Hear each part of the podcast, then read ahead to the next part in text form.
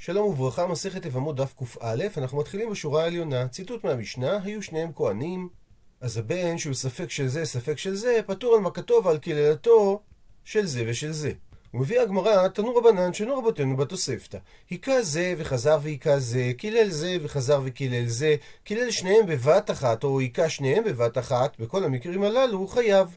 שהרי אחד מהם ודאי אביו, וסובר תנא קמא שהתראת ספק שמה התראה, והואיל וממה נפשך, הרי בכל מקרה הוא יכה את מי שהוא ודאי אביו, או יקלל אותו, לכן הוא חייב. ואם הוא היכה או קילל בבת אחת, למשל, אם הוא חבטן במקל בהכאה אחת, אז הוא חייב כי מדובר על התראת ודאי, כגון שיתרו בו אל תכה שניהם, שבמכה זו אתה מתחייב. רבי יהודה חולק ואומר שרק בבת אחת הוא חייב, אבל אם הוא היכה או קילל בזה אחר זה הוא פטור.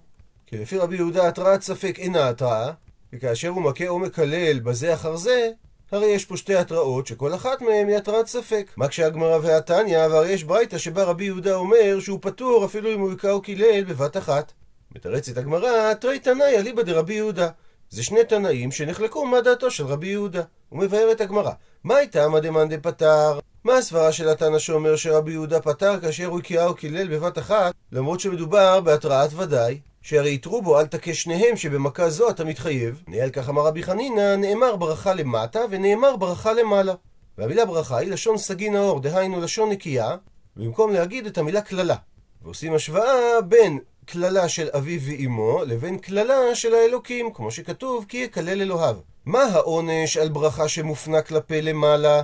זה דווקא על ברכה כזאת שאין בה שותפות, אלא היא כלפי האלוקים בלבד, אף ברכה למטה שנענשים עליה זה רק ברכה כזאת שאין בה שותפות. ולכן לא מתחייבים אם הקללה לא מתייחסת להורה ודאי. הוא מסיים את הגמרא, ואיתקשה קאה לקללה. הוא מסביר רש"י שבפרשת ואלה המשפטים יש סמיכות בין הפסוקים הוא מכה אביו ואמו יומות יומת, לבין הפסוק הוא מקלל אביו ואמו יומות יומת. אלא שיש פסוק אחד שמפסיק בין שני הפסוקים האלה, והתנא הזה כנראה סבר, כמו מי שאומר, שניתן להקיש בין פסוקים, גם כאשר יש פסוק אחד שמפריד ביניהם. ציטוט מהמשנה, ועולה במשמרו, של זה ושל זה, ואינו חולק. מקשה הגמרא, וכי מאחר דאינו חולק, אז למה עולה? שהרי יוצא שהוא עובד בחינם. ומקשה הגמרא על הקושייה הזאת, מה זאת אומרת למה עולה? האמר באינא דניבד מצווה. הרי הוא אומר, מה אכפת לי אם אני מקבל או לא מקבל שכר, אני רוצה לעשות מצווה, לעבוד במקדש. אלא אומרת הגמרא, שכך צריך לשאול. עלה לא קטני, שאז משמעות הלשון הייתה שזה תלוי ברצונו, אלא עולה. זאת אומרת שהוא עולה לעבוד בעל כורחו, וזה למרות שהוא לא חולק בבשר או באורות של הקורבנות, בכל זאת כופים אותו לעבוד במקדש. ונשאלת השאלה מדוע, עונה על כך אמר רב אחא בר חנינא, אמר אביי, אמר רבי יאסי, אמר רבי יוחנן, הסיבה משום פגם משפחה.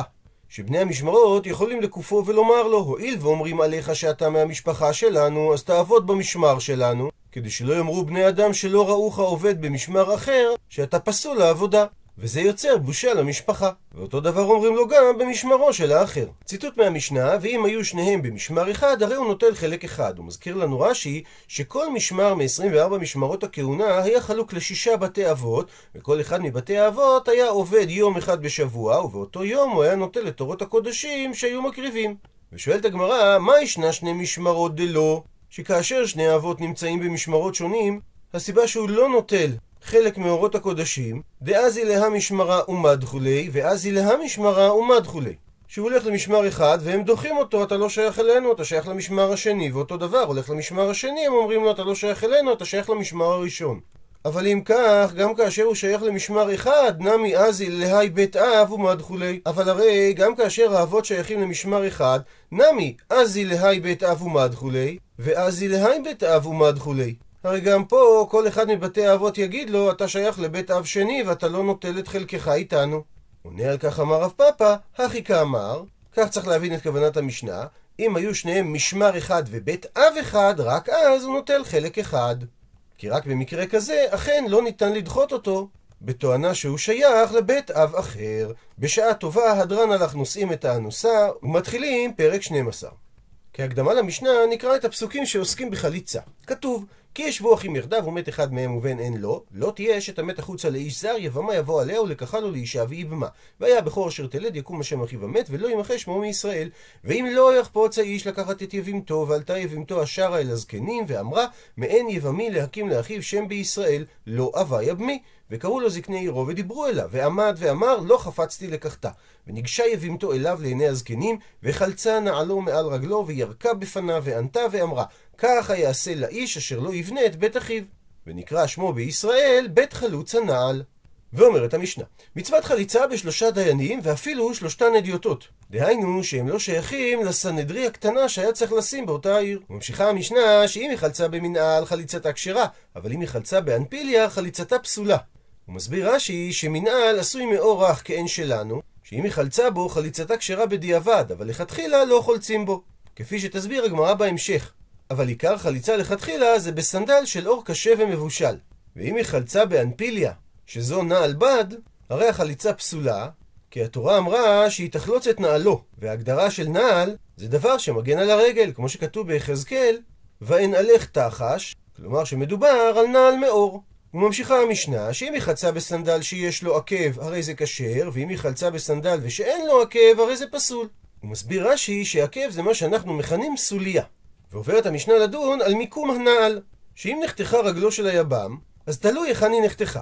אם היא מן הארכובה ולמטה, דהיינו מתחת לברך, הרי החליצה כשרה, אבל אם היא נחתכה מן הארכובה ולמעלה, דהיינו מעל הברך, הרי החליצה פסולה. היא חלצה בסנדל שאין שלו, או בסנדל של עץ, או בסנדל של רגל שמאל שהיה בימין, הרי הדין שהחליצה כשרה. ומעיר רש"י שהגמרא תדייק שאם היא תחלוץ מעל רגלו השמאלית, יש בדבר מחלוקת. הוא מסיים את המשנה שאם היא חלצה בגדול שהוא יכול להלוך בו, או בקטן שהוא חופה את רוב רגלו, הרי חליצתה כשרה. שאפילו אם הסנדל היה גדול למידת רגלו, אבל עדיין הוא יכול ללכת בו, או שהוא היה קטן ממידת רגלו, אבל הוא מכסה את רוב רגלו, הרי החליצה כשרה. מקשה הגמרא, ומאחר דאפילו שלושה אדיוטות כשרים בחליצה, אז דיינים, למה לי? מדוע אמרה המשנה שמצוות חליצה בשלושה דיינים?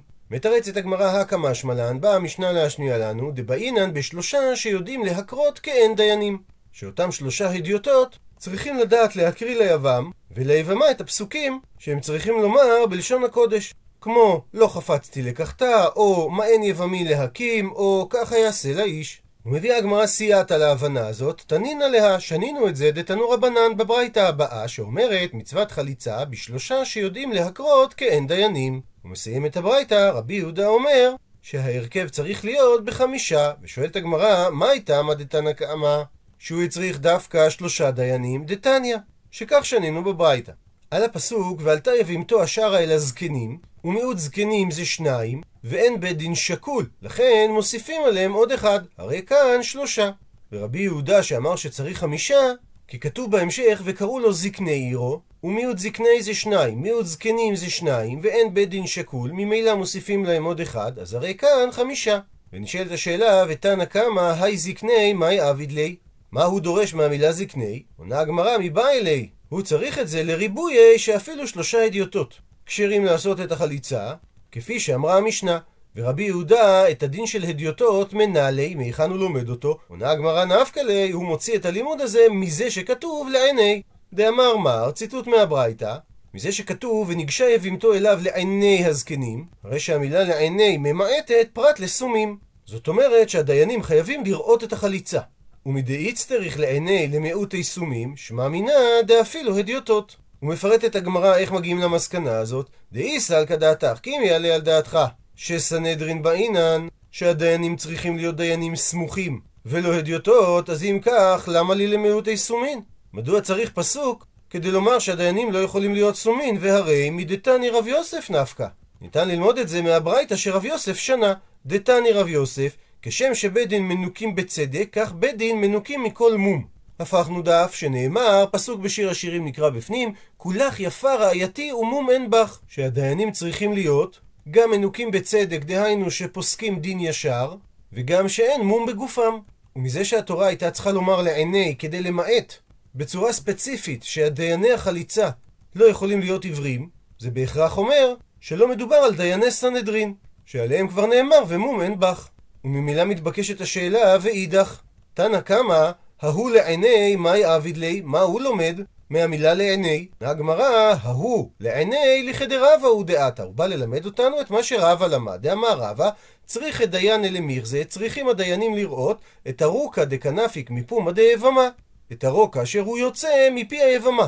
תכתיב, נקרא בפנים, וניגשה יבימתו אליו לעיני הזקנים, וחלצה נעלו מעל רגלו, וירקה בפניו. הרי שמה שכתוב לעיני הזקנים, מתייחס לפעולת היריקה. מקשה הגמרא ואידך, הרי גם לשיטת רבי יהודה, נמי אלה לחדר רבא. הרי גם הוא צריך לדרוש כמו רבא מהמילה לעיני, שהדיינים צריכים לירוק את הרוק. עונה הגמרא, אין הכי נמי, אכן גם לרבי יהודה המילה לעיני צריכה כדי ללמוד את הדין של רבא. אבל אם כך חוזרת השאלה, ואלה הדיוטות מנהלי. אז מהיכן לשיטת רבי יהודה נלמד שהדיוטות כשרים? עונה הגמרא נפקא, רבי יהודה יוציא את הדין הזה מזה שכתוב נקרא בפנים, ואם לא יחפוץ האיש לקחת את יבימתו, ועלתה יבימתו השערה אל הזקנים, ואמרה מעין יבמי להקיב לאחים שהם בישראל, לא אבה יבמי. ומזה שכתוב בישראל, זה אומר ישראל כל דהו. זאת אומרת, בפני ישראל כלשהו ואפילו אדיוטות. שואלת הגמרא, ואידך, אז תנא קמא שלמד את דין אדיוטות מהמילה זקני, היי בישראל, מהי אביד לי? מה הוא לומד מהמילה בישראל? עונה הגמרא מבא אלי, הוא צריך את זה לכדתני, כמו ששנה הרב שמואל בר יהודה, שממה שכתוב בישראל, זה בא ללמד שאת טקס החליצה עושים דווקא בבית דין של ישראל, ולא בבית דין של גרים. שיכול להיות דיינים שהם גרים בבית דין של ממונות, אבל לא בבית דין של חליצה. שואלת הגמרא ואידך, והתנא האחר, שזה רבי יהודה, מהיכן הוא לומד את הדין של רב שמואל בר יהודה?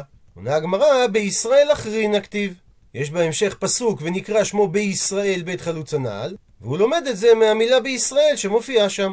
ומקשה הגמרא ואידך, והתנא האחר, דהיינו תנא קמא, מה הוא ילמד מהמילה בישראל השנייה? עונה הגמרא, מבא אלי, הוא צריך את זה לכדתניא, כמו ששנינו בברייתא, אמר רבי יהודה, פעם אחת היינו יושבים לפני רבי טרפון, הוא בא יבמה לחלוץ ואמר לנו, רבי טרפון, ענו כולכם חלוץ הנעל, כי כתוב בפסוק, ונקרא שמו בישראל בית חלוץ הנעל. מה שאומר שכל הנוכחים במעמד צריכים לקרוא את זה. ושואלת הגמרא, ואידך, והתנא האחר שזה רבי יהודה, מהיכן הוא לומד את הדין הזה? עונה הגמרא מי ונקרא נפקא. מזה שכתוב בתחילת הפסוק, ונקרא שמו בישראל. ונסכם את הדברים בטבלה הבאה. מהמילה זקני למד רבי יהודה עד שצריך להוסיף שני דיינים כך שיהיה חמישה בסך הכל. אבל תנא קמא למד מהמילה זקני שלא צריך דיינים מוסמכים, אלא זה בא לרבות שניתן לעשות את החליצה אפילו בפני אדיוטות.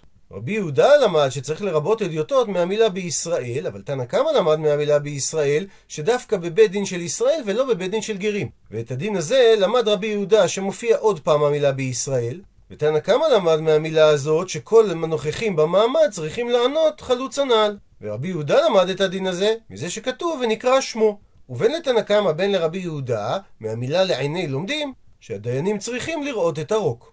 מה כשהגמרא, אלא מעתה, שגם תנא קמא וגם רבי יהודה דרשו את המילה זקנים בלשון רבים, אז גם מה שכתוב נקרא בפנים, וקראו לו זקני עירו, ודיברו אליו, ועמד ואמר לו חפצתי לקחתה, אז האם נאמר שמה שכתוב וקראו צריך עוד שניים, ומזה שכתוב ודיברו צריך עוד שניים? כי אם כך, הכי נמי, אז לרבי יהודה הרי כאן תשעה, ולרבנן הרי כאן שבעה. מתרצת הגמרא, ההוא מבא אלי, הפסוק הזה נצרך ללמד לכדתניא. כמו ששנינו בברייתא, שמזה שכתוב וקראו לו, משמע דווקא שהם צריכים לקרוא לו ולא שלוחם, ומזה שכתוב ודיברו אליו, מלמד שמסיעים לו עצה ההוגנת לו. הוא מפרט את הברייתא, שאם היה הוא ילד והיא זקנה, או הוא זקן והיא ילדה, אומרים לו, מה לך אצל ילדה, או מה לך אצל זקנה, קלח אצל שכמותך, ואל תכניס קטטה לתוך ביתך. ולעניין פסיקת הלכה אומרת הגמרא, אמר רב ואמר רב נחמן, הלכה שחליצה בשלושה, והסיבה, הואיל וסתם לנתנה כבתי. והמשנה סתמה כדעתו של תנא קמא. אמר לי שואל רבא לרב נחמן, אי הכי מיעון נמי? אם כך, האם גם לגבי מיעון אנחנו נפסוק כסתם משנה? דתנן ששנינו במשנה במסכת סנהדרין, המיעון והחליצה בשלושה. וכי תימא הכי נמי, ואם תאמר שאכן כך גם פוסקים, והתניא, והרי שנינו שם בברייתא, מיעון, נחלקו בדבר. בית שמאי אומרים צריך בית דין מומחים, בית הלל אומרים שניתן לעשות את זה בבית דין של מומחים, ושלא בבית דין של מומחים. אלו ואלו, דהיינו בית שמאי ובית הלל מודים, שצריך שלושה.